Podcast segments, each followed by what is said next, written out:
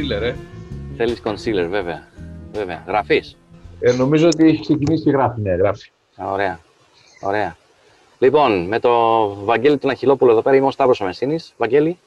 Εγώ είμαι... Να το κάνουμε αλλιώς, να το κάνουμε αλλιώς. Κάνουμε αλλιώς. Ε, είμαι, ε, είμαι μαζί με το Βαγγέλη Αχιλόπουλο. Ναι. Και πετά λες εσύ, είμαι μαζί με τον Σταύρο το Μεσίνη. Είμαι μαζί με τον Πάμε. Σταύρο το Μεσίνη. Ωραία. Λοιπόν, ε, να πούμε και τις εταιρείες μας. Ναι, πρέπει να πούμε για τις εταιρείες μας νομίζω. Πρέπει να πούμε τι κάνουμε βασικά, ποιοι είμαστε και τι κάνουμε. Ναι. Πώς είναι το καινούριο όνομα της εταιρείας σου; Acromove είναι η εταιρεία. Acromove. Ναι, η δικιά σου είναι Cube, έτσι, The Cube. ναι, κάπως έχω ακούσει εσένα.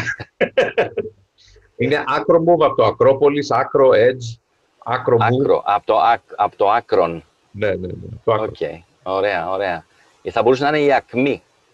Θα μπορούσε να είναι η Acme, το σκεφτήκαμε, αλλά δεν είναι, δεν είναι καλά. Το άκρο είναι πιο εύηχο. Ναι, αλλά το Acme παίρνεις, free marketing, ρε Βαγγέλη. Κάθε φορά που θα παίζει ο Roadrunner, γιατί εμείς εδώ οι startuppers είμαστε λίγο roadrunners και καμιά φορά προσπαθούμε να φύγουμε από τον bad coyote ναι, ναι, ναι. και εκεί ακούω πάντα την Acme, οπότε την εταιρεία Acme. Acme εγώ μεγαλώνοντας έβλεπα roadrunner. Α, τώρα κατάλαβα το ACME, το πύραυλο το γνωστό. Ξέρεις ότι αυτό βγαίνει από το ελληνικό Acme.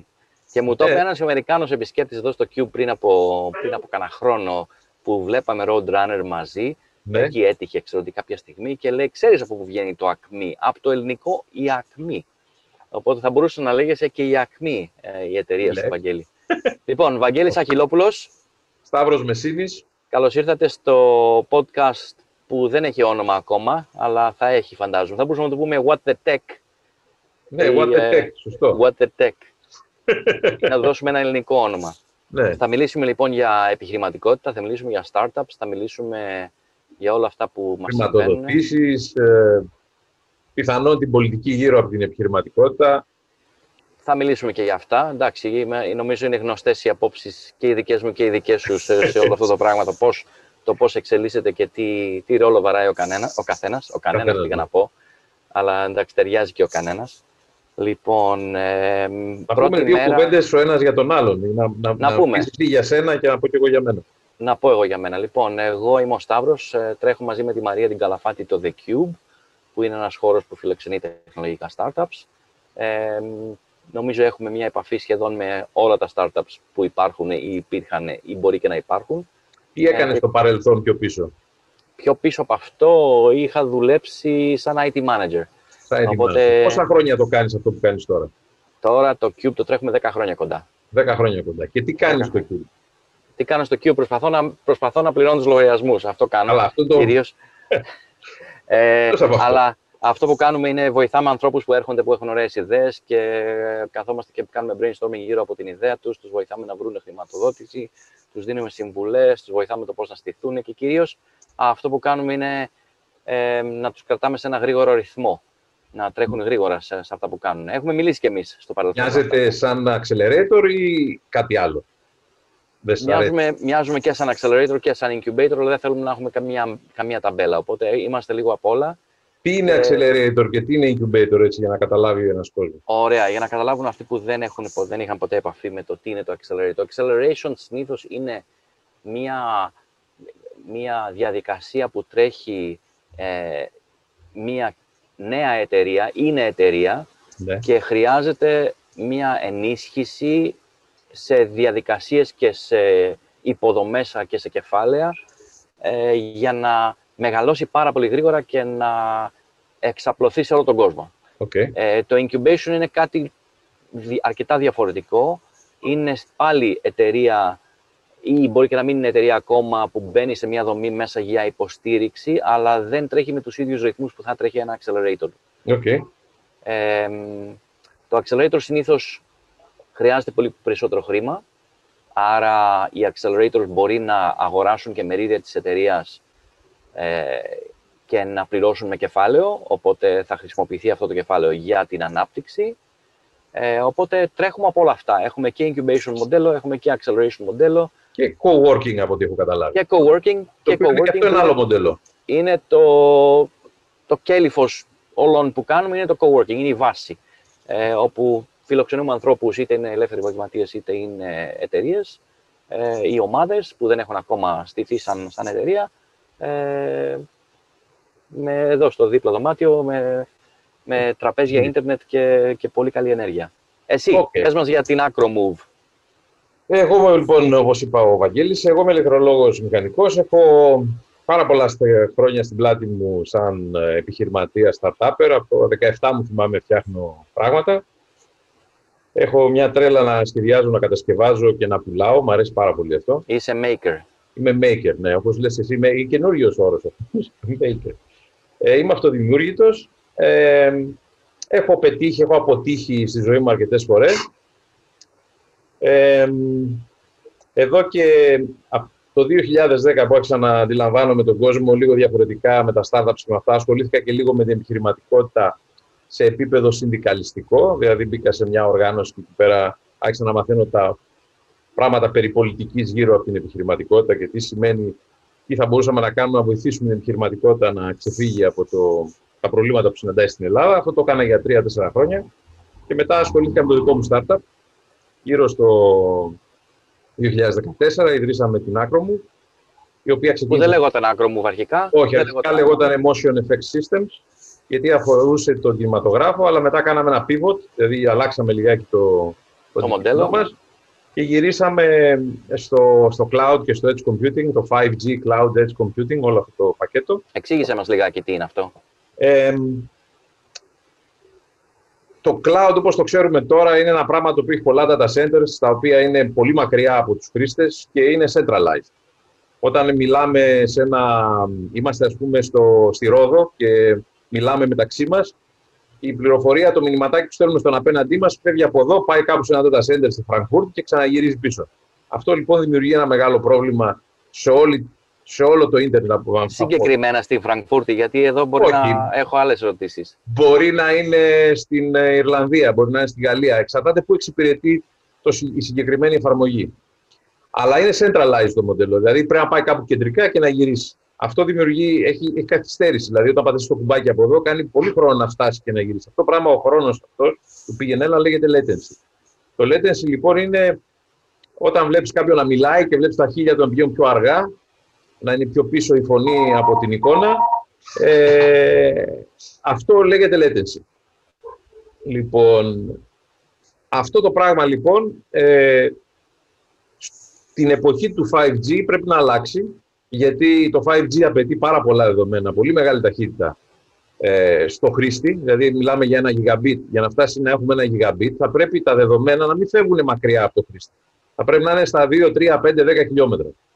Αυτή λοιπόν η μεταφορά του cloud, ας πούμε, του server, του data center από το κέντρο που είναι κάπου μακριά δίπλα στο χρήστη λέγεται edge computing. Είναι η, η εποχή του distributed cloud. Δηλαδή το cloud είναι κάπου centralized, πάει και γίνεται distributed. Το 5G χωρίς το edge computing είναι 4G. Για να καταλάβουμε τι λέμε. Δηλαδή το 5G στην πραγματικότητα είναι μια εξέλιξη του 4G, απλά έρχεται το edge computing και το κάνει complement και ανεβαίνουν οι ταχύτητες γιατί πλέον όλα συμβαίνουν σε τοπικό επίπεδο. Αυτό δημιουργεί μια σειρά από προβλήματα. Η εταιρεία μου, η δουλειά που κάνει είναι να κατασκευάζει αυτούς τους υπολογιστές που μπαίνουν στα data centers αυτά. Τα data centers όμως όχι τα κεντρικά, αυτά που θα είναι δίπλα μας. Και φτιάχνουμε ε, ουσιαστικά data centers σε πάρα πολύ μικρό κέλυφος και φορητά. Οπότε ένα, δικό σου, ένα δικό σου data center θα μπορούσε να είναι στο καφάου του ΟΤΕ, στη γωνία. Ακριβώς, μπράβο. Και αυτό το οποίο κάνουμε εμείς ιδιαίτερο σε σχέση με αυτό που κάνουν οι άλλοι είναι ότι ε, αντιλαμβανόμαστε ότι στη Ρόδο, όπως είπαμε στο παράδειγμα, το καλοκαίρι θα έχουμε πέντε φορές τον πληθυσμό που θα έχουμε το χειμώνα. Οπότε τους 8-9 μήνες του χειμώνα δεν θα μπορούμε να έχουμε εκεί πέρα ένα data center και να το κοιτάμε που να είναι φτιαγμένο για το καλοκαίρι, γιατί έχουμε πια ανάγκη στα βουνά που κάνουν σκι. Οπότε, Ωραία, πες μας λίγο πελατεία. Πουλάμε ένα πράγμα είμαστε... το οποίο ουσιαστικά μετα, μετακομίζει, μετακινείται. Ακολουθάει το demand του user. Κυρίως εξαγωγική εταιρεία λοιπόν. Κυρίως εξαγωγική εταιρεία, ναι. Πουλάμε στην Αμερική, βασικά, Ινδία, έχουμε πελάτες γενικά σε όλο τον κόσμο και κατασκευάζουμε στην Ελλάδα. Και φτιάχνουμε πράγματα, έτσι, αυτά. Κάνουμε και λογισμικό πολύ, αλλά κάνουμε και θα προσπαθήσουμε λοιπόν, φίλοι που μας ακούτε, φίλες και φίλοι, να μην είναι πάρα πολύ τεχνικό το συγκεκριμένο podcast. θα πάμε ναι, ναι. αρκετά γενικά, αλλά έτσι για την πρώτη εισαγωγή είπαμε να το, να πούμε λίγο τεχνικά για το τι γίνεται και τι κάνουμε και θα σχολιάζουμε διάφορα πράγματα. Είναι η πρώτη, η, η, η, η πρώτη εκπομπή, αν θέλετε, να πούμε τη λέξη εκπομπή, τι, τι πώς θα το πούμε. Το πρώτο βασικά. Η πρώτη Σαν εκπομπή μοιάζει, έτσι, γιατί έχουμε κάμερες. Ναι, έχουμε, δε, εντάξει, δεν, δεν τα λέμε και studios, αλλά έχουμε, έχουμε κάμερες. Το Zoom έχει βοηθήσει τον καθένα να φτιάξει ένα μικρό στούντιο στο σπίτι του. Λοιπόν, ε, ανακοινώθηκε καινούριο lockdown σήμερα. Ναι, έχουμε από μεθαύριο νέα μέτρα, 9 η ώρα γυρίζουμε. Ελπίζω να μην έχουμε πάλι SMS και όλη αυτή την ιστορία. Έχουμε, έχουμε SMS. έχουμε, έχουμε SMS, SMS και περιμένω να δω ποιος ποιος startup από την κοινότητά μας θα φτιάξει το πρώτο API για να μπορεί να δημιουργεί το SMS αυτόνομα και αυτόματα. Ναι, μόλις, βγαίνει από την, μόλις βγαίνει από την πόρτα να... Να τελειώνουμε, να βγαίνει ένα SMS. Για... Ένα AI κατευθείαν ώστε να, να ξέρει, όπως το αυτοκίνητό σου σήμερα, ας πούμε, μπαίνεις στο αυτοκίνητο και μόλις συνδέει το, το Bluetooth σου λέει ότι ναι. μάλλον πας στη δουλειά, έχεις 20 λεπτά και έχεις και κίνηση στον τάδε δρόμο. ε, ένα αντίστοιχο πράγμα μπορεί να συμβαίνει με τα SMS, ότι είναι μήνυμα 6 ή μήνυμα 3, αν είναι Κυριακή πρωί. Θα πρέπει να διατηρήσουν πάντως την ψυχραιμία μας και να αρχίσουμε να αθλούμαστε πλέον ξανά. Σας επηρεάσε, Βαγγέλη, σας, σας επηρεάσε το πρώτο lockdown πολύ; Κοίταξε, αυτό που έχω να πω για το πρώτο lockdown είναι ότι ανακάλυψα μέρη της Αθήνας που δεν τα είχα ξαναδεί. Δηλαδή, έξανα περπατήσει, περπατάγαμε πολύ, πηγαίναμε σε ένα μέρος και δεν περπατάγαμε. Και έρχιζαμε και πέραμε τα βουνά, τα λαγκάδια, τις θάλασσες, παραλίες.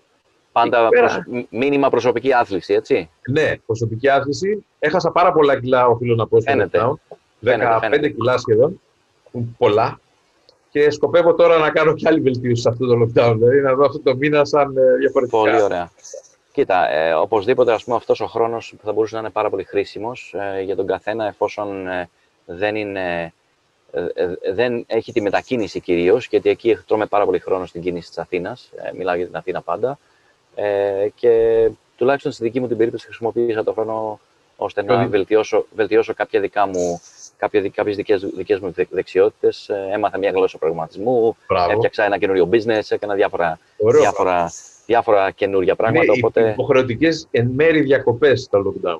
Ε, κοίτα, η εξέλιξη, η εξέλιξη έρχεται συνήθως όταν υπάρχει πρόβλημα. Έτσι, η ναι. καινοτομία συνήθως έρχεται όταν υπάρχει πρόβλημα. Έτσι. Και αυτό το ε, ξέρουμε πολύ καλά εμείς που το κάνουμε αυτό. Έτσι. Σωστά, σωστά. Ψάχνουμε το πρόβλημα. το πρόβλημα. Ψάχνουμε το πρόβλημα. Φοβάμαι όμως ότι σιγά σιγά έχουμε Παίρνουμε ένα, ένα, έναν εθισμό στο, στο, στο, πρόβλημα και έρχεται η μία, η μία κρίση μετά την άλλη και μας κακοφαίνεται ότι δεν υπάρχει κρίση όταν ή θα μας κακοφανεί. Προχθές είχα μια συζήτηση με έναν, με έναν πελάτη εδώ και μου έλεγε καλά εσείς οι Έλληνες δουλεύετε πάρα πολύ σκληρά. Αν ήσασταν ε, σε κάποια άλλη πόλη πιο ανεπτυγμένη, πιο διαφορετική, θα πηγαίνετε πάρα πάρα πολύ καλά. Και απάντησα, μα δεν θα ήταν σε κρίση όμως αυτή η πόλη και δεν θα λειτουργούσαμε όπως λειτουργούμε. Έτσι. Ε, ωραία. Ε, πριν δύο εβδομάδες λοιπόν είχαμε, είχαμε την ανακοίνωση του ε; Elevate Greece. Mm. Πες μου μια άποψη. Αρχικά έχω να πω ότι είναι μια πρόοδος. Είναι, είναι μια, είναι μια πρόοδο, είναι μια, επαν, μια έχουν, έχει δοκιμαστεί το συγκεκριμένο πράγμα δύο φορές ξανά. Έτσι, όχι ακριβώς έτσι. Εδώ υπάρχει μια διαφοροποίηση σε αυτό. Υπήρχε ένα startup Greece κάποτε, το οποίο έκανε κάτι που έμοιαζε να είναι με αυτό, αλλά δεν έχει να κάνει. Εδώ πέρα φαίνεται ότι ο κρατικός μηχανισμός και η πολιτική μας έχουν συνειδητοποιήσει ότι χρειάζεται μια πλατφόρμα στην οποία η ίδια η πλατφόρμα δεν θα είναι απλά να ενώσει ανθρώπους, είναι η ίδια η πλατφόρμα να λειτουργήσει ως όχημα για να βοηθήσει τις startups, δηλαδή να, να τους δώσει λεφτά. Δηλαδή το ίδιο το εργαλείο θα σου, επειδή είσαι στο εργαλείο αυτό, θα πάρεις κάποια ε, ε, χρηματοδότηση, ίσως αυτόματα, ίσως με κριτήρια, ίσως με κάποιο τρόπο, αλλά το ίδιο το εργαλείο θα είναι αυτό το οποίο θα σου δώσει κάποια λεφτά. Μέχρι πρότινος, ό,τι πλατφόρμα υπήρχε ήταν μόνο για να μάθουμε ένα τον άλλον. Που αυτό δεν λειτουργεί και τόσο, γιατί το μαθαίνουμε τον ένα στον άλλον, πιο πολύ το κάνουμε, πιο εύκολα το κάνουμε στο The Cube, παρά σε μια πλατφόρμα. Θεωρώ.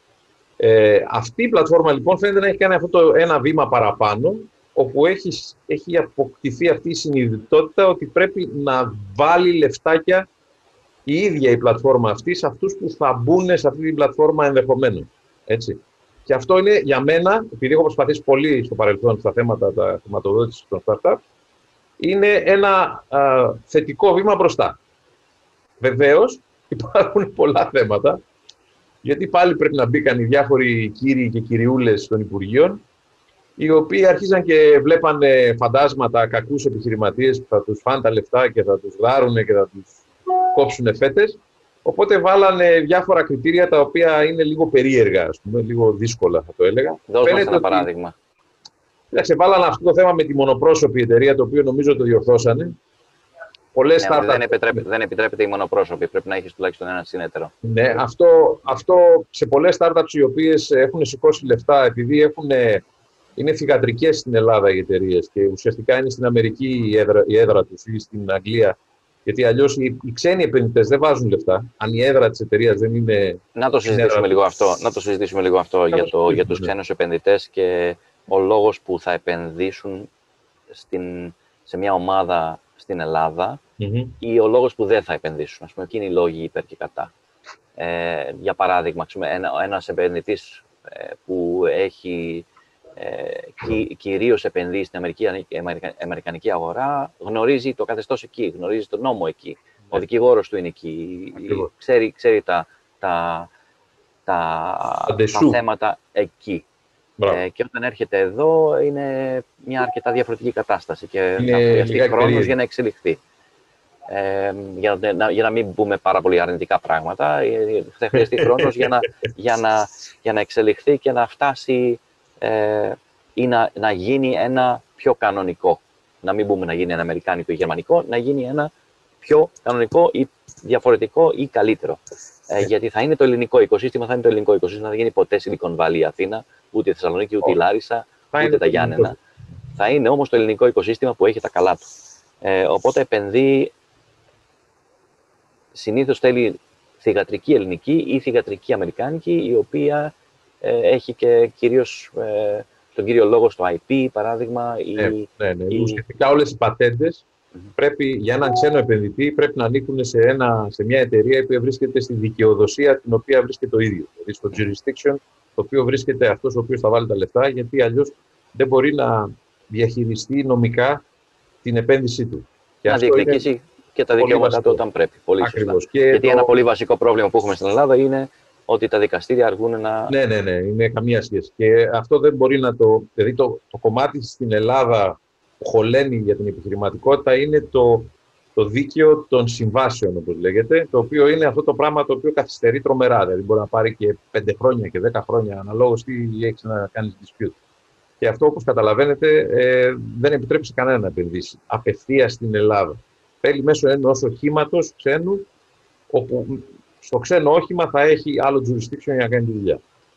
Αυτός είναι ο ένας βασικός λόγος. Οπότε λοιπόν οι κυριούλες εκεί πέρα στο Υπουργείο και οι κυριούλιδες οι οποίοι βάλανε αυτό το μονοπρόσωποι δημιουργήσαν ένα τεράστιο πρόβλημα γιατί όλες οι σοβαρές startups στην Ελλάδα έχουν μια μονοπρόσωπη οίκη στην, στην Αθήνα, όπου όλο το RD 150 άτομα, 230-40 είναι σε αυτή τη μία μονοπρόσωπη οίκη. Και οι επενδυτές βρίσκονται στην Αμερικάνικη που έχει το 100% της της μονοπρόσωπη. Αυτό είναι και το δικό μας φορμάτ, έτσι. Όπως και όλων ναι. των εταιριών που σκοπεύουν να πάρουν λεφτά. Ναι, Φυσικά ναι. η επένδυση γίνεται στην Ελλάδα. Γιατί τα λεφτά μπορούν να μπαίνουν στην Αμερική, αλλά τα λεφτά έρχονται στην Ελλάδα γιατί οι άνθρωποι βρίσκονται στην Ελλάδα. Λίγο να διευκρινίσουμε. Ένας ε, επενδυτής από ένα αμερικανικό φαν που θα επενδύσει σε, σε ελληνικό startup.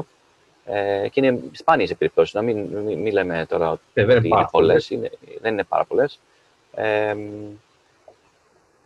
θα επενδύσει γιατί ε, εξήγησαμε για ποιο λόγο. Αλλά για τα χρήματα που συζητούσες εσύ νωρίτερα δεν θα είναι χρήματα που θα έρθουν από Αμερική, θα είναι από budget της ελληνικής κυβέρνησης ή ευρωπαϊκά κονδύλια. Αυτό που θα κάνουν είναι ότι αυτό που υπόσχονται ότι θα κάνουν, αυτό που υπόσχεται η πλατφόρμα θα κάνει, είναι ότι στις startups, στις εταιρείες startups, οι οποίες νεοφυείς επιχειρήσεις, να το πω έτσι, όπως τις ορίζει ο, ο νόμος, που θα έχουν μπει σε αυτή την πλατφόρμα και θα είναι eligible, θα, θα έχουν δηλαδή επιλεξιμότητα μέσα λόγω του τι είναι στην πλατφόρμα και θα περνάει μια αξιολόγηση επιχείρηση για να κρυθεί αν είναι ε, ε, κατάλληλη. Είναι, είναι και αυτό ένα κόλλημα βέβαια, έτσι, από ό,τι βλέπουμε. Έχει ένα θεματάκι. Το πόσοι έχουν εγγραφεί και πόσοι έχουν εγκριθεί, δηλαδή είμαστε δεύτερη ε, είμαστε λιγάκι περίεργο. ακόμα, ακόμα δεν έχει φανεί κάποια εταιρεία να έχει εγγραφεί, αλλά από ό,τι γνωρίζουμε ε, υπάρχουν που έχουν, έχουν γίνει εγγραφές, αλλά δεν έχει ακόμα συνεδριάσει κάποια επιτροπή για να τις εγκρίνει. Το έχω καταλάβει. Και το δεύτερο είναι ότι και αυτόματος τρόπος θα πρέπει να μπουν επιχειρήσει σαν και εμάς που έχουν πάρει κεφάλαια από φαντ ελληνικά, ε,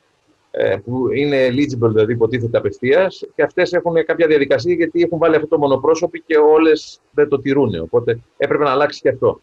Mm-hmm. Έχουν βάλει και κάποια άλλα κριτήρια τα οποία είναι ενδιαφέροντα, τα οποία είναι το θέμα του, ε, παραδείγματος χάρη, της, ε, της, του IP. Ότι δηλαδή κάποιος ο οποίος έχει πατέντες μπορεί να μπει σε αυτή την, ε, σε αυτή την πλατφόρμα. Το πρόβλημα το οποίο εγώ βλέπω σε αυτό και είναι κάτι που πρέπει να το διορθώσουν είναι ότι ζητάνε να έχεις και ευρωπαϊκή και αμερικανική πατέντα. Αυτό είναι πρόβλημα. Γιατί εμείς, ας πούμε, έχουμε μόνο αμερικάνικες. Μπορεί να έχουμε 8 αμερικάνικες, αλλά δεν έχουμε ούτε μία ευρωπαϊκή. Γιατί δεν μας ενδιαφέρει η ευρωπαϊκή αγορά. Έτσι. Ε, θεωρώ ότι αρκεί μία ευρωπαϊκή ή μία αμερικάνικη για να θεωρηθεί μια επιχείρηση σοβαρή στο επίπεδο της τεχνολογίας για να μπορέσει να μπει. Ή έστω δύο. Αλλά δεν είναι απαραίτητο να έχεις για την ίδια πατέντα και αμερικάνικη και ευρωπαϊκή. Γιατί τα λεφτά είναι τρελά που πρέπει να δώσει για να μπορεί να το κάνει αυτό και δεν έχει και ε, financial feasibility, δεν έχει και οικονομική αξία, να το πω έτσι. Αυτό. Να. Πάντως, για αρχή, αυτό το οποίο λένε είναι ότι από τη στιγμή που θα μπεις, ε, θα έχεις τη δυνατότητα να μειώσεις ίσως τις ασφαλιστικές σου φορές. Περιμένουμε να το δούμε αυτό σαν μάνα εξ ουρανού, το οποίο είναι τεράστιο πρόβλημα γιατί οι startups επιχειρήσεις έχουν ε, το βασικότερος κόστος είναι οι μισθοδοσίες. Γιατί έχουν πολλούς μηχανικούς και πρέπει να πληρώνουν τον κόσμο και καλά. Και αυτό το πράγμα ε, δημιουργεί πολλά προβλήματα, ειδικά σε επίπεδο ανταγωνισμού με τους ξένους ανταγωνιστές μας, οι οποίοι έχουν άλλου είδους μεταχείριση σε αυτά τα θέματα. Έχουν και τα λεγόμενα stock options, που εμείς εδώ στην Ελλάδα δεν τα έχουμε ακριβώς έτσι. Τα θεωρούν και αυτά ότι πάγονται στις εισφορές και όλο αυτό δημιουργεί ένα τεράστιο θεματάκι, το οποίο ελπίζουμε αυτή η πλατφόρμα να λύσει. Ακόμα όμως δεν έχουμε δει... Είναι θέμα, χρόνου, είναι θέμα χρόνου ώστε να, να πάρουμε τα μαθήματα που πρέπει, να δοκιμαστούν πέντε πράγματα και θα εξελιχθεί και θα γίνει καλύτερο. Αυτό το βήμα είναι ένα καλό βήμα για μένα, τουλάχιστον δική μου άποψη. Είναι πρόοδος, αλλά να σου πω κάτι, ναι, Δέκα χρόνια φωνάζουν για τα ίδια πράγματα. Ναι, αλλά απ' την άλλη, βέβαια. Περάσει τέσσερις κυβερνήσεις διαφορετικές. Κοίτα, Βαγγέλη, αλλά και εγώ το έχω πει και στο παρελθόν, εσένα, πούμε, που συζητάμε αρκετές φορές. Mm. Ασχολούμαστε πολύ με, με τέτοια πράγματα και δεν είναι για μας να ασχοληθούμε με αυτά. Δεν πρέπει. Πρέπει να ασχοληθούμε με την επιχείρησή μας. Ε, ναι, ε, ένα ποσοστό του χρόνου όμως ναι, να, τη να τη δώσουμε στην κοινότητα.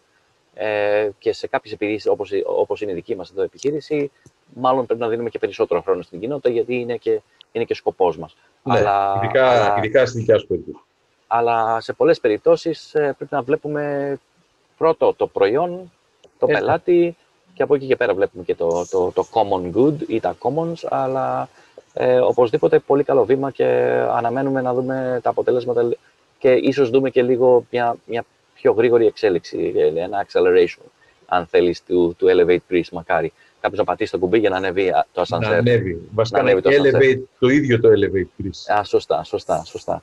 Το Elevate Greece ε, έχει ένα ενδιαφέρον επίσης. Ε, υποτίθεται ότι θα κάνει road shows σε ξένους επενδυτές και θα δείχνει τα ελληνικά startups. Και αυτό είναι ένα χαρακτηριστικό το οποίο είχαμε προωθήσει πολύ στο παρελθόν, το οποίο δεν το είχε συνειδητοποιήσει η εκάστοτε ε, κυβέρνηση. Και θεωρώ ότι δύο-τρία πράγματα τέτοια να λυθούν, ναι, ναι. Και επίσης ένα άλλο πράγμα το οποίο πρέπει να φτιαχτεί, γιατί θεωρώ ότι είναι προβληματικό, ε, πρέπει να γίνει κάποιο decoupling κάπως ε, με τις επιχειρηματικές ιδεολειψίες, να το πω έτσι, που έχουν τα ελληνικά funds. Γιατί έχουμε πάρα πολλά startups τα οποία ασχολούνται με πράγματα τα οποία δεν είναι software.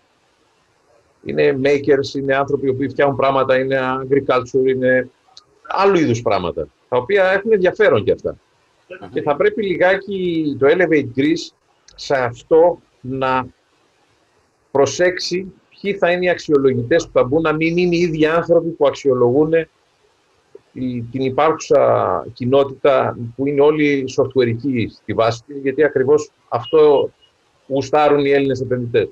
Έτσι. Και θέλει λιγάκι προσοχή εκεί πέρα, γιατί δεν πρέπει να αποκλείσουμε, όπως είπες και εσύ, makers και ανθρώπους οι οποίοι επιχειρούν σε άλλα επίπεδα της επιχειρηματικότητας. Και πάλι είναι θέμα εξέλιξης για μένα, Βαγγέλη. Εσύ πήγες να κάνεις κάτι σε hardware το οποίο είναι πάρα πολύ δύσκολο και δεν το καταλαβαίνουν οι, τα ελληνικά fans ή μάλλον διστάζουν γιατί είναι κάτι που ε, πολύ πιο δύσκολα πετυχαίνει από ότι ένα software. Έτσι. Οπότε Ε, είναι και αυτό, θα πρέπει να πετύχουν δύο-τρία τέτοια, ε, ώστε να...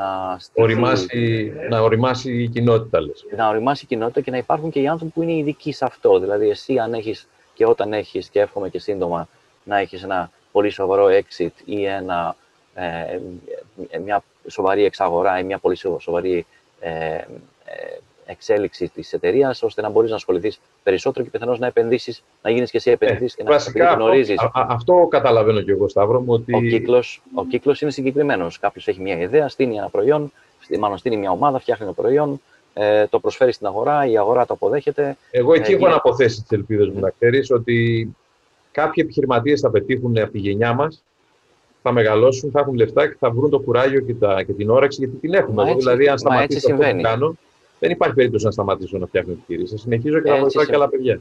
Έτσι Αυτό, συμβαίνει. Αυτό θα πρέπει να γίνει από mindset το οποίο δεν είναι μόνο softwareικό. Για να μπορεί Πάμε να λίγο.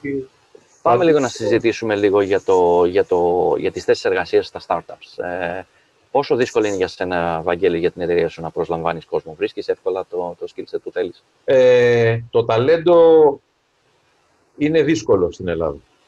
Και όσο περισσότερες και μεγαλύτερες επιχειρήσεις R&D έρχονται και ανακοινώνουν ε, κέντρα επιχειρήσεων στην Ελλάδα, τόσο ακόμα πιο δύσκολο γίνεται για τα ελληνικά startups να βρουν ταλέντο. Γιατί αυτοί οι άνθρωποι έρχονται στην Ελλάδα ουσιαστικά για να βλέπουν σαν vacuum, σαν ε, ρουφίχτρες ταλέντου ουσιαστικά, το οποίο βεβαίως επειδή έχουν τα μπράτσα και τις ικανότητες, ε, ανεβάζουν και το επίπεδο το οικονομικό, το οποίο δεν είναι κακό, αλλά από ένα σημείο και μετά αρχίζει και δημιουργεί πρόβλημα και σε εμάς. Και εμείς αναγκαζόμαστε, όπως καταλαβαίνεις, να βγούμε στο εξωτερικό και να ψάξουμε να βρούμε συνεργασίες παντού. Ε, αυτή τη στιγμή έχουμε συνεργάτες μας που δουλεύουν στην Ουκρανία, δουλεύουν μέχρι και στο Αρτζαμπαϊτζάν, ας πούμε. Έχω ένα συνεργάτη που δουλεύει. Έτσι. Ε, και θα γίνει αυτό το πολιτισμικό το οποίο ε, ζω όταν πηγαίνω ας πούμε, στην Αμερική ε, να σου δώσω ένα παράδειγμα, ε, στη Ford ας πούμε, και σε μεγάλες εταιρείες, στην NetApp, σε, στην IBM, έτσι, που συνεργάζομαι, οι άνθρωποι οι οποίοι βλέπουμε είναι κατά 90% Ινδοί ή Πακιστανοί, οι οποίοι καλύπτουν αυτές τις θέσεις. Ακόμα και σε διευθυντικές θέσεις πλέον, δηλαδή σε VP επίπεδο, σε τέτοιους επιχειρήσεις, βλέπεις ανθρώπους οι οποίοι δεν είναι Αμερικάνοι.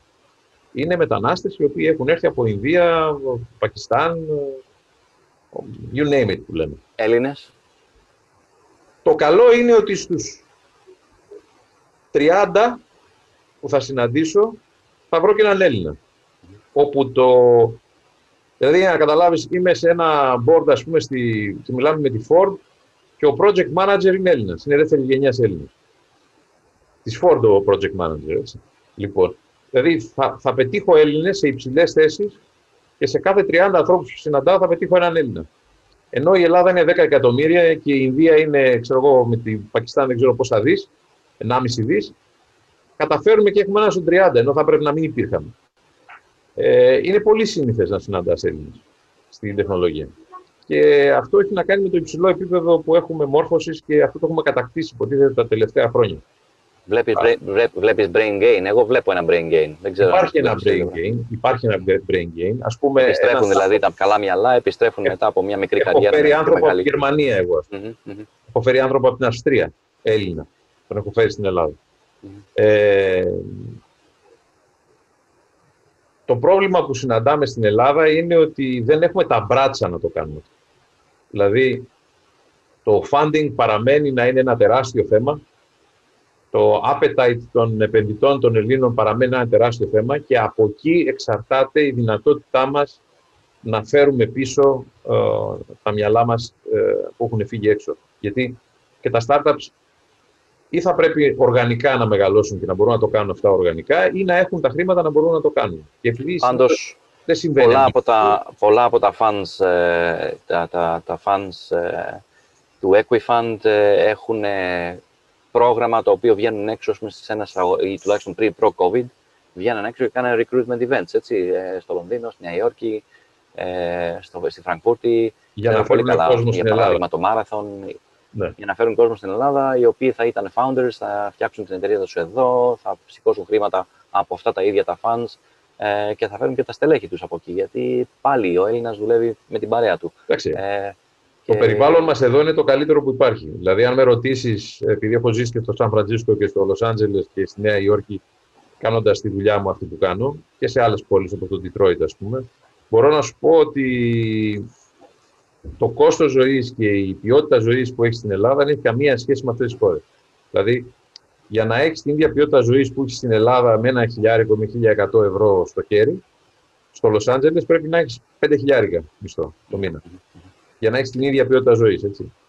Το οποίο, όπως καταλαβαίνεις, είναι ένα άπιαστο όνειρο για τον μέσο άνθρωπο του, που ζει στο Λος Άντζελες. Είναι κάτι δύσκολο. Δεν συζητάμε για Σαν Φραντζίσκο. Σαν Φραντζίσκο είσαι στα 70.000 δολάρια το χρόνο, είσαι ε, κάτω από το όριο της φτώχειας. Εγώ βλέπω και πολλές εταιρείες ε, του Σαν Φρανσίσκο, αν όχι μόνο του Σαν Φρανσίσκο, και Λονδίνο, Φραγκφούρτη, Βερολίνο και Ισραήλ τώρα, ας πούμε, και Τελαβίβ, έρχονται εδώ να προσλάβουν εδώ κόσμο. Ναι. Ε, να στήσουν εδώ κέντρο, ερευνητικό κέντρο εδώ. Γιατί είναι καλύτερα εδώ. Είναι, είναι, είναι, είναι, το περιβάλλον όλο. Είναι οι άνθρωποι, είναι το openness, είναι όλο αυτό. Ακριβώς, ακριβώς. Κόστος, είναι χαμηλότερος ζωής. Δηλαδή εδώ ο άνθρωπος θα πάρει τρία χιλιάρικα, θα τα χαρεί τα τρία χιλιάρικα. Θα είναι σαν να είναι στο Σαν Φραντζίσκο με, με 30 χιλιάρικα το μήνα. Θα διάβαστε σίγουρα για την, ε, για την ε, ανακοίνωση της επένδυσης της Microsoft. Θα επενδύσει ένα δισεκατομμύριο δολάρια στην ελληνική αγορά να φτιάξει data centers.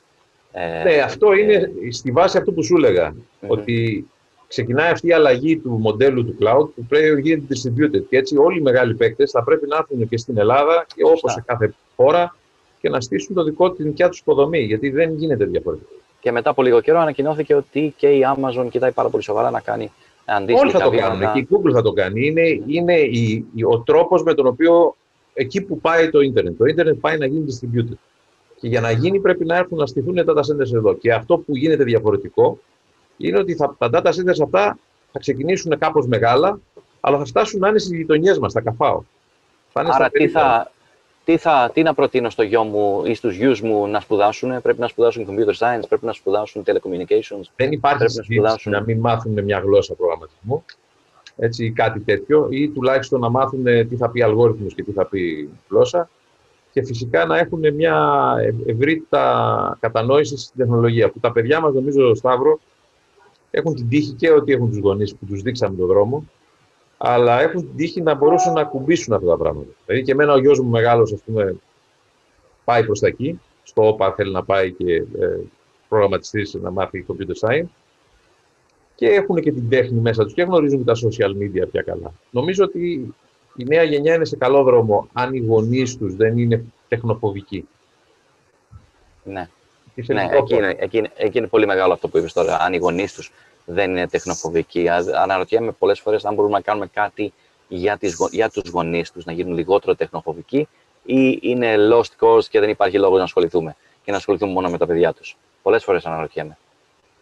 Είναι πολύ, οι, πολλά τα causes που λέει, πολλοί, πολλοί οι στόχοι τους οποίους θέλουμε να κυνηγήσουμε και δεν φτάνουμε και πρέπει να κάνουμε focus σε κάτι. Ο καθένας. Δηλαδή αυτό το πράγμα το οποίο λες ναι, είναι ένα είδος ε, εθελοντισμού, να το πω έτσι, γιατί πρέπει να ενημερώνουμε τους ανθρώπους γύρω μας. Ναι. Ε, εμείς το κάνουμε νομίζω. Δηλαδή, εμείς, η δικιά μας η συνομοταξία, να το πω έτσι, οι nerds, το κάνει αυτό. Όταν συναντάει ανθρώπους που δεν ξέρουν, προσπαθούμε να τους εξηγήσουμε τι είναι όλο αυτό και να τους βγάλουμε από το φόβο σιγά σιγά. Αλλά είναι πολύ λίγο. Πιστεύω ότι η γενιά των παιδιών μας θα το έχει ξεπεράσει αυτό εντελώς. Δεν θα υπάρχει, δεν υφίσταται αυτό. Λοιπόν, Βαγγέλη, έχουμε στα 43 λεπτά. Νομίζω, Νομίζω είναι αρκετό. Έχουμε φτάσει μια εκπαιδευτική ώρα. Να κλείνουμε. Σε ένα επόμενο επεισόδιο, λοιπόν, θα προσπαθούμε μια πρώτη εβδομάδα να κάνουμε αυτό και να το ανεβάζουμε. Ε, και θα μιλάμε για ελληνικά startups. Σήμερα μιλήσαμε για ένα-δύο. Έχουμε πολλά να πούμε. Έχουν ανακοινωθεί και τις τελευταίες μέρες κάποια πράγματα, αλλά νομίζω δεν είμαστε έτοιμοι ακόμα εμείς να το συζητήσουμε, γιατί θα πρέπει να προετοιμαστούμε να έχουμε τις σωστές απόψεις ε, να τις έχουμε τουλάχιστον μελετήσει ε, και να, να πούμε ε, δύο κουβέντες παραπάνω. δύο ναι. κουβέντες παραπάνω για αυτά που ανακοινώθηκαν και σήμερα για μια εξαγορά. Ε, έχουν γίνει και... πολλές εξαγορές τελευταία. Έχουν γίνει, έχουν γίνει. Ε, πες μου μια, μια, μια τελευταία. Η, η InstaShop πρόσφατα ήταν αρκετά Αυτό με, το, με το shop, με το μαγαζί. Η InstaShop. Ναι, InstaShop ήταν. Ναι, ναι. InstaShop, ε, όπου ε, ήταν μια πολύ μεγάλη είδηση Ε, οπότε ε, θα δούμε σίγουρα τους, ε, τους founders της InstaShop να επενδύουν κάποια στιγμή ε, ε, Έτσι. με, τα, Ε, με τα proceeds. Και, Όπως και θέλω είδαμε να δω και τους επενδυτές της InstaShop να κάνουν και άλλα round.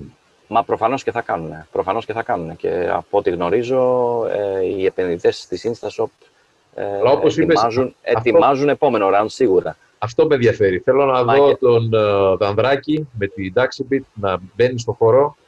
Θέλω να Έχει δω μπει, έχει μπει σίγουρα ο τα Δαδάκης τα στο ins- χώρο. του InstaShop. Ξέρω ότι έχει, ξέρω ότι έχει επενδύσει στα, στα, σε κάποια από τα, από τα ε, Equifund Έτσι, funds, ε, σαν, ε, σαν ε, partner. partner εκεί ε, και, και πολλοί άλλοι. Και πολλοί άλλοι. Δεν είναι μόνο ο Δαδάκης σίγουρα.